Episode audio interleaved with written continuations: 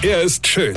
Er ist blond. Und er ist der erfolgreichste Comedian aus Rheinland-Pfalz. Ich werd der Pierpasmus. Exklusiv bei RPA1. Sven Hieronymus ist Rocker vom Hocker. Ich war gestern mal wieder im Fitnessstudio.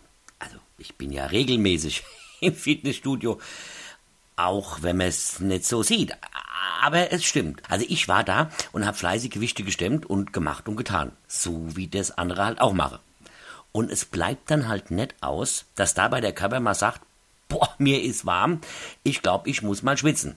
Da kommen dann so Wassertropfen aus dem Körper auf den Körper. So, also ich habe geschwitzt. Und wenn man so vor sich hinschwitzt, dann wird irgendwann der ganze Körper oder zumindest Teile davon feucht und das Trainingstrikot wird nass und man fängt dann auch irgendwann an zu riechen.